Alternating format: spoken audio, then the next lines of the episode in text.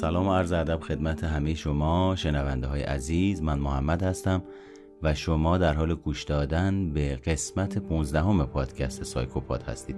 توی این اپیزود راجع به اختلال شخصیت خودشیفته و انواع اون با شما صحبت می‌کنم.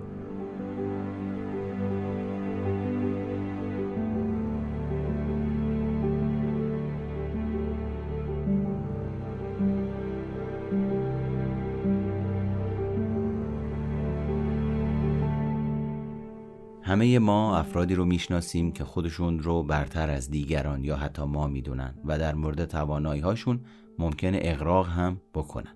اونها تا حدودی خودشون رو متفاوت از دیگران می‌بینن و رفتارهای خاصی رو شایسته خودشون می‌دونن. این تمایلات در اختلال شخصیت خودشیفته خیلی بالاتر از این صحبت هست. در اساطیر یونانی نارسوس جوانی بوده که عاشق انعکاس تصویرش در آب شده. و به زیبایی خودش قبطه میخورده اون روزهای زیادی کنار برکه آب می نشسته و مجذوب تصویر خودش می شده و خود ستایی می کرده. روانکاوها از جمله فروید پدر علم روانشناسی از اصطلاح خودشیفته برای توصیف افرادی استفاده می‌کنه که در مورد مهم بودن خودشون اقراق می‌کنن و برای جلب توجه دیگران اشتغال ذهنی زیادی دارن. فردی که مبتلا به اختلال شخصیتی خودشیفته است از خودستایی نامعقولی بهرهمنده و اشتغال ذهنی دائمیش در مورد خودش مانع از این میشه که نسبت به دیگران حساس و دلسوز باشه. نکته قابل توجه اینه که تا زمانی که کسی فرد خودشیفته رو تحسین نکنه امکان نداره احساس راحتی بکنه. احساسات اقراق آمیز و خیال پردازی هایی که از عظمت خودشون دارن خود بزرگ بینی نامیده میشه که جزو ویژگی های منفی این افراد حساب میشه. اونها به توجه خاصی نیاز دارن. بهترین میز رستوران به اونها باید تعلق داشته باشه و به خودشون اجازه میدن به صورت غیر مجاز جلوی سینما یا به صورت پارک دوبل پارک کنن. همچنین اونها برای رسیدن به اهدافشون بدون کمترین احساس همدلی از دیگران استفاده می‌کنن یا اونها رو به خدمت خودشون در میارن و به شدت نسبت به موفقیت دیگران حسادت می‌کنن و چون نمی‌تونن اونطور که انتظار دارن زندگی بکنن اغلب افسرده هستند. منتها من و شما این افسردگی رو از اونها نمی‌بینیم. این افسردگی عموما در تنهایی اونها خودش رو نمایان می‌کنه. ما با خودمهوری و خودخواهی دوران نوزادی که به عنوان بخشی از تنازع ما برای بقا در نظر گرفته میشه زندگیمون رو شروع می‌کنیم. با این حال بخشی از فرایندهای جامعه پذیری شامل آموزش همدردی و نوع دوستی به کودکانه. برخی از نویسنده ها از جمله کهوت معتقده که اختلال شخصیت خودشیفته نتیجه ناتوانی والدین در الگوسازی همدلی در یک کودک در حال رشده. در نتیجه کودک خودمحور باقی میمونه و خود بزرگ بینی در طی مراحل رشد در زندگیش تداوم پیدا می‌کنه. علاوه بر این کودک و بعدا بزرگ سال در یک فرایند اساساً بی پایان و بی سمر درگیر میشه که بتونه نیازهای همدلانه ای رو که در دوران کودکیش ارضا نشدن ارضا کنه. متاسفانه تحقیق در مورد گزینه های درمانی هم از لحاظ تعداد مطالعات و هم از نظر موفقیت های گزارش شده خیلی محدوده. خود بزرگ بینی حساسیت شدید این افراد نسبت به انتقاد دیگران و فقدان همدلی از جمله مواردی هستند که در درمان این افراد توسط فرد درمانگر مورد هدف قرار داده میشه. شناخت درمانی هم به این افراد کمک می‌کنه تا به صورت تدریجی تجارب لذت بخشی رو که واقعا قابل دستیابی هستند رو جایگزین خیال پردازی های غیر واقع بینانه بکنن. با استفاده از تکنیک هایی که در رویکرد شناخت درمانی ها رویکردهای دیگه وجود داره مثل تن آرامی به این افراد کمک میشه که بتونن با انتقادات مواجه بشن و اونها رو راحتتر بپذیرن. کمک به اونها برای تمرکز روی احساسات دیگران یکی دیگه از اهداف درمانی محسوب میشه. چون این افراد به ویژه در سنهای میان سالی شدیدن نسبت به دوره های افسردگی آسیب پذیرن اغلب درمان افسردگی رو هم با درمانهای دیگه به صورت موازی دریافت می‌کنن. با تمام این تفاسیر این امکان هنوز وجود نداره تا در مورد تأثیر چنین درمانهایی برای این اختلال شخصیتی نتیجه گیری نهایی و علمی بکنیم. چرا سرش داد می‌زنی؟ اون که چیزی نگفت. تو حتی یادت نیست آخرین باری که بهش گفتی دوستت دارم کی بود؟ چرا ما آدم ها اینجوریم؟ چرا تا وقتی یه چیزی هست قدرشو نمی‌دونیم و بعد از اینکه رفت به یادش میافتیم؟ تو که داریش. آره، چرا هر روز بهش نمیگی دوستت دارم؟ چرا می‌خوای مثل من یک ثانیه دیدنش آرزوت باشه؟ کیو می‌خوای شکست بدی؟ کیو می‌خوای حرفشو گوش ندی؟ کسی که فقط اونه که واقعا عاشقته؟ چرا سختش می‌کنی؟ برو بهش بگو چقدر دوستش داری. وقتی نیست وقتی از پیشت بره تازه معنی دلتنگی رو می‌فهمی. تازه می‌فهمی حسرت یعنی چی. تازه اون موقع است که می‌فهمی. کسی دیگه اونجوری نمی‌تونه دوستت داشته باشه. تا وقتی هست قدرش رو بدون همین الان بهش بگو دوستش داری. نزار دیر بشه.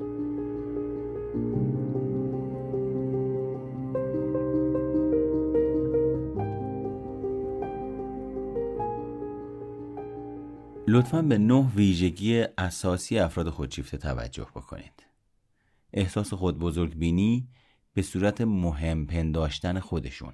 به این صورت که در مورد دستاوردها و استعدادهای خودشون اقراق می‌کنن و انتظار دارن بدون داشتن موفقیت خاصی به عنوان فرد بزرگ و برتر شناخته بشن.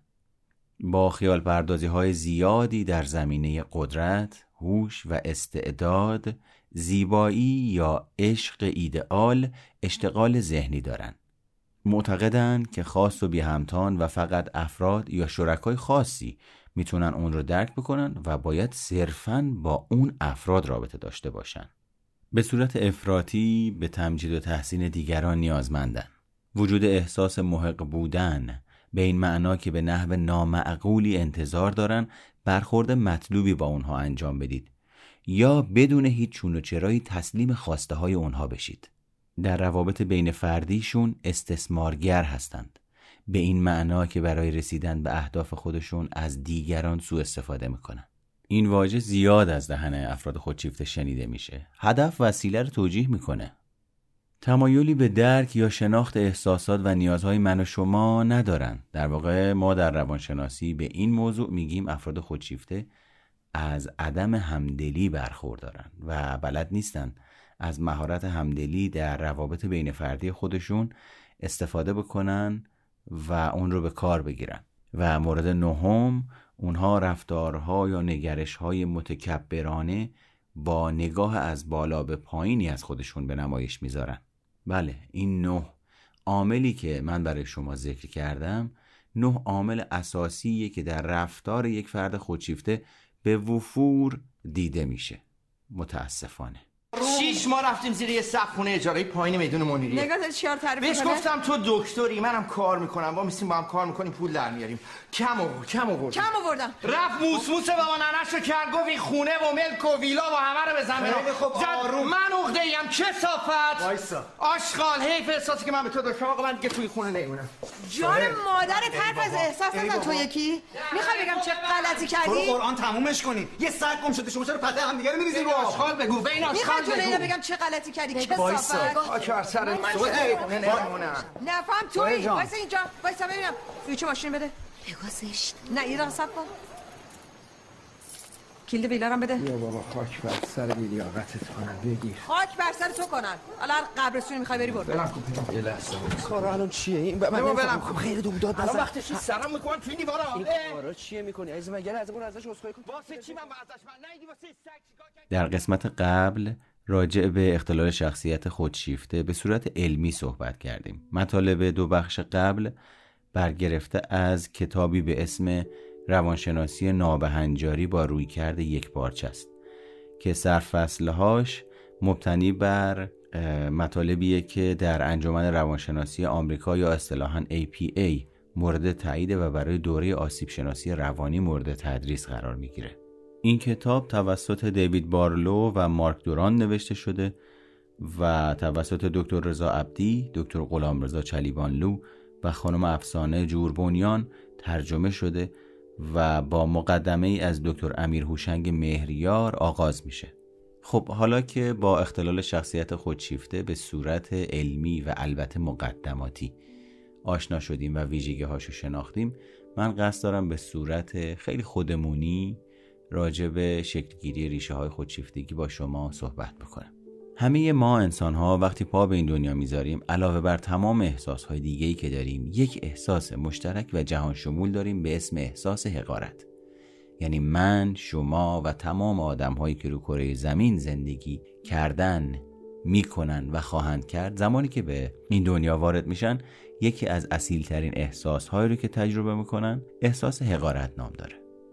من و شما در جهت جبران احساس حقارتمون حرکت می‌کنیم و اگر تحت تأثیر آموزش، پرورش، فرهنگ، روش های تربیتی درست و سالمی در خانواده البته در ابتدا در خانواده و بعد در جامعه و در مدرسه تحت تأثیر این آموزش ها و تربیت ها قرار بگیریم و البته سالم باشه می‌تونیم بگیم به سمت خودشکوفایی حرکت می‌کنیم. اما زمانی که این احساس حقارت توسط تمام این عواملی که برای شما اسم بردم تحت تأثیر و تخریب قرار بگیره کم کم و به مرور زمان تبدیل میشه به عقده حقارت و ریشه در عدم حرمت نفس داره. من و شما زمانی که به دنیا اومدیم در اون ابتدای ابتدا وضعیتی رو به اسم من تو هستم تجربه می کردیم یعنی من و شما هنوز هویتی از خودمون نداشتیم نمی‌دونستیم کجاییم. از نظر فیزیکی از نظر مغزی از نظر بافتار مغزی هنوز به این پختگی و رشد نرسیده بودیم که اصلا بتونیم محیطمون رو درک بکنیم و در اوج نیازمندیمون قرار داشتیم. توی این زمان وقتی مادر و پدر از ما نگهداری و مراقبت می‌کردن ما عموما تحت تأثیر احساسها و هیجانهای اونها قرار داشتیم. از این روی که اسم این وضعیت رو می‌ذارن من تو هستم. بعد از گذشت 9 تا تقریبا 11 ماه وضعیت ما تغییر می‌کنه به وضعیت من هستم. می‌تونیم بگیم وضعیت من هستم شروع شکلگیری شخصیت افراده. یعنی هنوز مشخص نیست که من یک مرد هستم یک زن هستم توانمند هستم ناتوان هستم با اعتماد هستم بی اعتماد هستم خوشحال هستم ناراحت هستم خواستنی هستم. دوست داشتنی هستم یا نیستم. هنوز این وضعیت برای من و شما مشخص نیست. فقط بودن رو تجربه می‌کنیم. در حدود سن دو سالگی که من و شما من هستممون شکلی قوی تر به خودش می‌گیره و ما حالا می‌تونیم نگفتن رو به کار ببریم. دنیا برای ما رنگ جدیدی پیدا می‌کنه وقتی می‌تونیم در اون سن و سال از ابزار نگفتن استفاده بکنیم. حس عمیق جدا بودن و مستقل بودن در درون ما در حال شکل گیری اینجاست که بچه ها از کنجکاوی بالایی برخوردار میشن و به همه جا سرک می‌کشن. در همین مرحله است که کودک می‌تونه تحت تأثیر عوامل مختلف محیطی مثل خانواده، وضعیت مالی، نوع تایید و توجهی که در خانواده به او میشه، نوع روابطی که پدر و مادر و خواهرها یا برادرها با همدیگه دارن این بچه می‌تونه به سمت خودشکوفایی یا به سمت خودشیفتگی منحرف بشه. پدر و مادری رو تصور بکنید که وضعیتی آشفته و روابطی پر از استراب دارن. به عنوان مثال با همدیگه قرار گذاشتن این دو نفر که وقتی کار آقا تموم میشه رأس یک ساعت مشخص خونه باشه چرا که نگهداری بچه ها از صبح تا حدودا دم عصر کار طاقت فرسایی می‌تونه باشه. بچه ها تو این سن و سال از انرژی زیادی برخوردارن و اصطلاحا آتیش میسوزونن. برخلاف قول و قراری که این دو زوج با هم دیگه گذاشتن که آقا رأس ساعت بعد از پایان ساعت کاریش به خونه برگرده عموما آقا این قول و قرار و ماجرای بین خودشون رو نادیده می‌گیره و دیرتر به خونه میاد. وقتی این اتفاق میفته از رأس ساعتی که با هم دیگه قرار گذاشتن میگذره خانم به صورت عرف و نرمال تلفن رو برمیداره و جویای حال آقا میشه. در اینجور شرایط معمولا همسر این خانم تلفنش رو جواب نمیده و همین جواب ندادن تلفن با توجه به فراوانیش و بارها تکرار شدنش باعث افزایش استراب بیمارگونه در وجود این مادر میشه. در همین حین بچه ای که تقریبا چهار یا پنج سال سن داره میاد میشینه کنار مادر و شروع می‌کنه بهانه جویی که من بستنی می‌خوام. مادر در حال تجربه استراب بیمارگونه و ناراحتی این موضوع که چرا همسرم تلفن منو جواب نداد و اولین شبش هم نیست که این اتفاق داره میافته و من واقعا خستم از این شرایط که واقعا نمی‌دونم تا کی باید این شرایط رو ادامه بدم و همین موقعیت رو تصور بکنید که بچهشون هم داره از اونور بهانه جویی می‌کنه و بستنی می‌خواد مادر آشفته حال مادر مسترب صرفا به خاطر اینی که بچه رو از سر خودش باز بکنه میره سراغ یخچال و بستنی رو به بچه میده. با توجه به این شرایطی که برای شما توضیح دادم این بچه در گذر زمان و به مرور یاد می‌گیره که زمانی که مادر آشفته است بهترین زمان و موقعیت برای به دست آوردن چیزهایی که من میخوامشون. این میشه یکی از ریشه های شکلگیری اختلال شخصیت خودشیفته. در ادامه تصور بکنید همین کودک در بافتار همین خانواده در بین رابطه های آشفته پدر و مادر و پر از احساس استراب و استرس مدام از این شرایط استفاده می‌کنه و به خواسته های ریز و درشت خودش دست پیدا می‌کنه. در سنین بزرگسالی فکر می‌کنید این فرد چجور آدمی شده باشه؟ احتمالا این فرد از اطرافیان خودش به شکل افراطی انتظار داره که در خدمتش باشن و هر نوع رفتاری رو که از خودش نشون داد مورد پذیرش دیگران باشه. چرا این اتفاق میفته به خاطر اینکه اون زمانی که پدر و مادر باید با حضور آگاهانه و حضور مناسب در لحظه اصطلاحا حضور بالغانه با کودکشون ارتباط برقرار می‌کردن براش محدودیت میذاشتن باهاش صحبت می‌کردن و تربیتش می‌کردن. و پرورشش می‌دادن درگیر دغدغه ها و آشفتگی های خودشون بودن یا به عبارتی درگیر نیازهای برطرف نشده وجودی خودشون بودن. در نتیجه این بچه تحت تأثیر یک چهارچوب مناسب به جا و به روز و کار آمد بزرگ نشده. ماما کجا رفتن؟ بهت گفته بودم که رفت آمریکا. نه نگفتی. فکر کردم بهت گفتم. لابد برام مهم نبودی که بگم. می‌خوای باز بسوزم می‌خوای کوه یخشم. کمک کن کمک کن خودم رو ببخشم. آقای نگاه دور برز بکن منم و تو. تماشا چی نداری که بخوای جلوش منو خورد کنی. واسه وقتی که هر دو بی اعتباریم تماشا چی غیر از خودمون نداریم.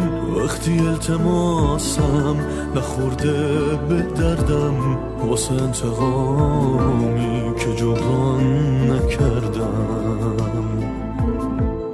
در ادامه این اپیزود به معرفی نه سبک خودشیفتگی می‌پردازم. حالا آیا این نه سبک چیز جدیدی هن؟ در حقیقت نه. روانشناسا و پژوهشگرها به خاطر تسهیل در تشخیص انواع خودشیفتگی خودشیفتگی رو به نه بعد یا نه سبک تقسیم بندی کردن. چه فرقی می‌کنن این نه سبک؟ همه این نه سبک همون اختلال شخصیت خودشیفتن که روش دریافت تایید و توجه از دیگران در هر کدوم از این تقسیم بندی ها متفاوته. مثلا دسته اول خودشیفته بیوجدان نام داره که مشخصه بارزشون بیوجدان بودنشونه. این دسته از افراد معیار مشخصی برای درست و غلط کردن ندارن. در لحظه هر چیزی به ذهنشون می‌رسه بدون توجه به هزینه‌ای که برای خودشون و برای دیگران داره انجامش میدن. رفاه دیگران رفاه من و شما برای این افراد مهم نیست. وقتی گفته میشه که رفاه من و شما برای این افراد مهم نیست به این معنیه که اصلا در وجودشون در آگاهیشون حضور پیدا نمی‌کنه که من و شمایی که در کنارش داریم قدم می‌زنیم یا توی ماشین نشستیم احساس ناخوشایندی داریم تجربه می‌کنیم احساس حقارت داریم تجربه می‌کنیم از دستش عصبانیم. از دستش دلخوریم. اون داره تو دنیای خودش و رویا پردازی های خودش سیر می‌کنه و عموما وقتی با ما کار داره توجهش رو معطوف به ما می‌کنه.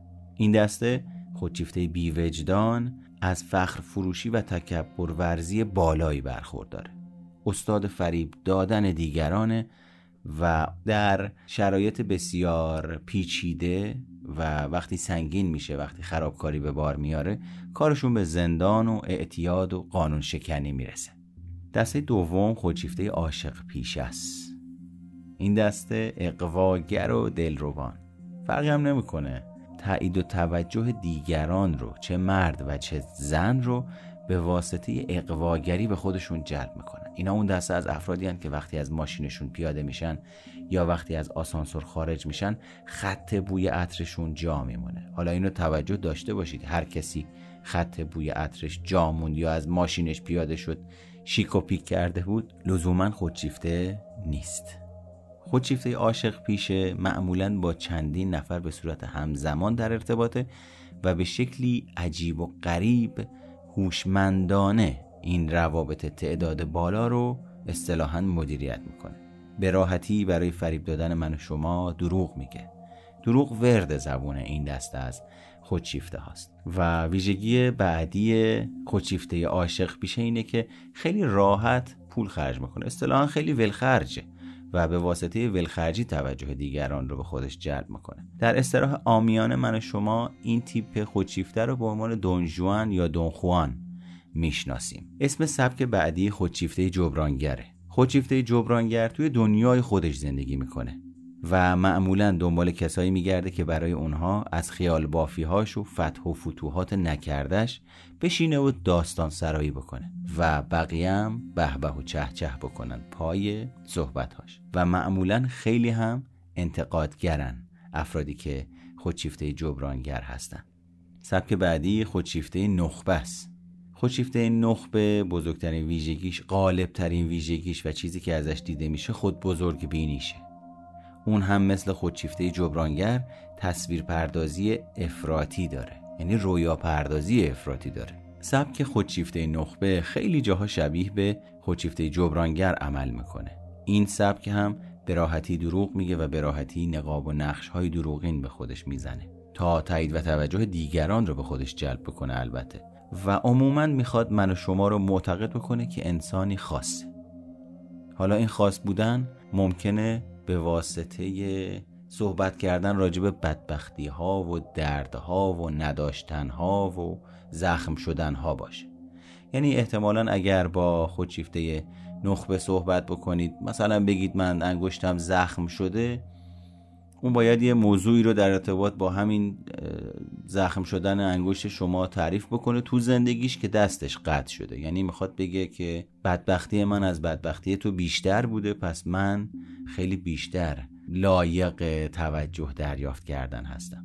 عموما این دسته از افراد خودشیفته نخبه دیگران رو میبازونن تا خودشون برنده بشن. اصطلاحا من به این افراد میگم این افراد بازی برد برد بلد نیستن. این افراد اگر برد برد بازی کنن احساس می‌کنن باختن و تا زمانی که یک نفر رو در رابطه با خودشون حقیر نکنن یعنی پایین تر از خودشون نیارنش احساس بالا بودن بهشون دست نمیده که ویژگی بارز خودشیفتگی ریشه دیگران رو می‌زنه قدشون رو کوتاه می‌کنه. زمانی که قد دیگران کوتاهتر شد حالا خودش فکر می‌کنه قدش بلنده و به این ماجرا و به این روند میباله عموما که این ریشه در حقارت شدید و عجیب این تیپ داره. تیپ بعدی یا سبک بعدی خودشیفته ناز پرورده است. خودشیفته ناز پرورده عموما این شکلی می‌بینیم که راجع به اصل و نسب خودش خیلی صحبت می‌کنه. خیلی به اصالت و اصل و نسب خودشون میبالن. علاوه بر این که به اصل و نسب خودشون میبالن می‌بینیم که راجب ثروتشون مینازن می‌بینیم که راجب موقعیت های تحصیلیشون خیلی صحبت می‌کنن و موقعیت های تحصیلی و اینجور شرایط رو به رخ دیگران می‌کشن و مثل بقیه تیپ های خودشیفتگی از همدلی برخوردار نیستن و فقط خودشون رو می‌بینن. خودشیفته باسواد و خودشیفته دانا دو سبک بعدی هستن. که در واقع می‌تونیم بگیم حتی تو یک دسته هم می‌تونیم به قرارشون بدیم. خودشیفته دانا صرفا از کارش هویت می‌گیره و یکی از ویژگی های بارزشون اعتیاد به کارشونه. حالا توجه داشته باشید. هر کسی که به کارش اعتیاد داشت یا زمان زیادی رو برای کارش صرف می‌کرد لزوما خودشیفته نیست. ما باید از نگاه های تعمیم آمیز و تحریف آمیز بپرهیزیم و اینو مد نظرتون قرار بدیم. خودشیفته دانا زیر شاخه خودشیفته باسواد همونطور که گفتم. منتها با این تفاوت که تمام توجه ها رو به واسطه علم و تحصیل به خودش جلب می‌کنه و عموما در دانشگاه ها دیده میشه. حالا باز توجه بکنید لطفا که هر کسی که در دانشگاه بود مقامی داشت منصبی داشت یا کرسی داشت خودشیفته نیست. افراد خودشیفته به جایگاه هایی که تعداد زیادی از آدم ها در اونجا رفت و آمد می‌کنند گرایش دارند. یکی از جالب ترین سبک های خودشیفتگی خودشیفتگی پنهانه. شناسایی این دسته خیلی کار سختیه. به خاطر اینکه مثل بقیه عادی به نظر می‌رسن. غالبترین ویژگی این دسته از خودشیفته ها منفعل پرخاشگر بودنشونه. یعنی چی؟ یعنی در ظاهر با شما موافقن اما در باطن با شما موافق نیستند و اصطلاحا شما در ارتباط با این تیپ خودشیفته متوجه نمیشید که از کجا خوردید. فقط متوجه میشید یه چوبی رفت لای چرخ. اما اینکه این چوبه که رفته لای چرخ ما کی باعثش شده کی نقشش رو کشیده نمی‌تونیم مشخصش بکنیم. و عموما توسط خودشیفته های پنهان اتفاق میافته. و تیپ هشتم اگر اشتباه نکنم خودشیفته همه چیز دان. اصطلاحا بی سوادان پرمدعا.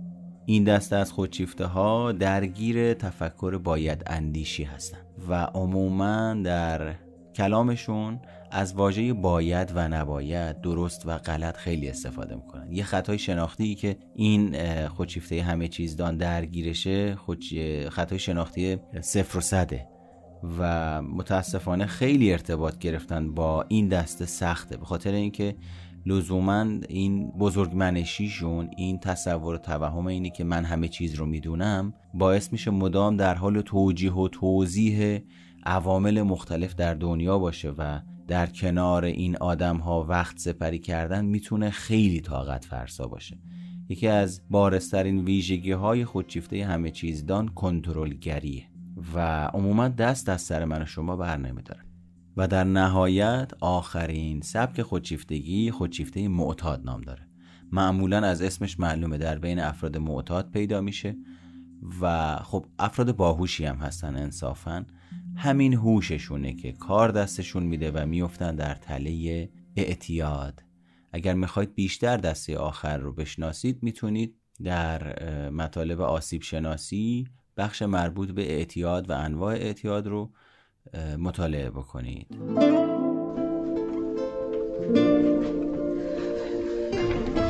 سلام. سلام.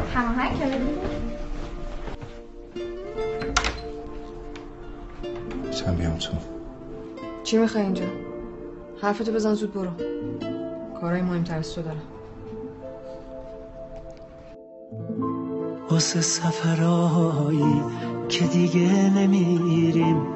عکسایی که قسمت نمیشه بگیریم واسه هر یقینی که توانش شک نیست واسه خاطره خب به عنوان جنبندی من داشتم فکر می‌کردم که یه سری راهکار بدم اما به این نتیجه رسیدم که پرهیز بکنم از راهکار دادن بابت اختلالات شخصیت و بهبود اونها. این مسائل یک چیزیه که لازمه که من و شما اگر فکر می‌کنیم با گوش دادن این پادکست با خوندن یک کتاب یا به هر ترتیبی مثلا متوجه میشیم که یا فکر می‌کنیم که اطرافیانمون بغل دستیم خودشیفتگی داره یا انقدر جرأتمند و با جربزه هستیم و با شهامت هستیم که به خودمون اذعان می‌کنیم که مثل اینکه منم با توجه به این علائمی که بهش آگاه شدم انگار من هم یه مقداری خودشیفتگی دارم. می‌خوام به شما بگم که این تصور و این فکری که شما با خودتون می‌کنید تحت تاثیر گوش دادن به یک پادکست یا صحبت کردن مثلا الان این روز روز کلاب هاوس دیگه اومده اونجا روم های مختلفی برگزار میشه. این آگاهی ها ملاک مناسبی برای اینکه شما به خودتون برچسب خودشیفته بزنید نیست. از این پرهیز بکنید. منم از همین رو پرهیز می‌کنم. از اینکه اینجا بخوام به شما راهکار بدم. اما برای اینکه یک منبع خوب راجع به خودشیفتگی برای اینکه راحت بشه خوندش و در واقع خیلی تخصصی و مربوط به این APA و نظام روانشناسی آمریکا و انقدر تخصصی نباشه به شما پیشنهاد می‌کنم کتاب خل اصلاح افراد خودشیفته نوشته نیل لاوندر و آلن کاوایولا اگه درست بخونم اسمشو ترجمه دکتر حسن حمیدپور و پگاه منصبی رو تهیه بکنید. و مطالعهش بکنید. این کتاب کتاب بسیار عالیه که به شما راجع به اختلال شخصیت خودشیفته اطلاعات میده و جایگاه شما رو در ارتباط با یک فرد خودشیفته اول به خود شما نشون میده و در قسمت های نهایی کتاب به شما تکنیک هایی رو آموزش میده که چطور با یک فرد خودشیفته زندگی بکنید و چطور یاد بگیرید دست از کنترل کردن یک فرد خودشیفته بردارید. امیدوارم که مطالب این پادکست برای شما آگاهی بخش بوده باشه. من محمد مهرگان هستم و شما رو تا اپیزود بعدی به خدای بزرگ میسپارم.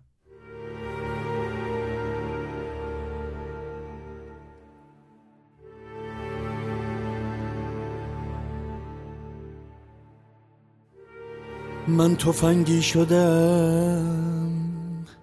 رو به نبودن هایت رو به یک پنجره در جمعیت تنهایت. فکر کردم که خودم را به تو نزدیک کنم نزدیک کنم. بی هوا بین دو ابروی تو شلیک کنم شلیک کنم. خنده های تو مرا باز از این فاصله کشت قهر نه دوری تو قلب مرا بی گله کشت. موج موهای بلند تو مرا غرق نکرد. حسم از سردی این بی خبری فرق نکرد. خنده های تو مرا باز از این فاصله کشت. قهر نه دوری تو قلب مرا بی گله کشت. موج موهای بلند تو مرا غرق نکرد. حسم از سردی این بی خبری فرق نکرد.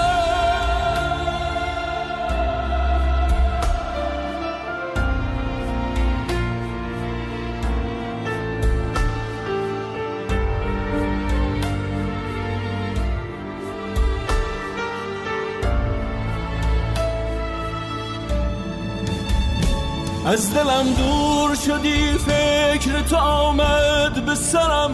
خواب میبینمت از خواب نباید بپرم. خواب پرواز تو با نامه خیسی در مشت. تو نباشی غم این است مرا خواهد کشت. اصل تلخی که به جز خاطره قرمز نیست. اصر تلخی که به جز ترس خدا حافظ نیست. یک دو راهیست که از گریه به دریا برسم. به تو تنها برسم یا به تو تنها برسم. خنده های تو مرا باز از این فاصله کشت. قهر نه دوری تو قلب مرا بی گله کشت. موج موهای بلند تو مرا قر نکرد. حسم از سردی این بی خبری فرق نکرد. خنده های تو مرا باز از این فاصله کشت. قهر نه دوری تو قلب مرا بی گله کشت. موج موهای بلند تو مرا قبل نکرد. حسم از سردی این بی خبری فرق نکرد.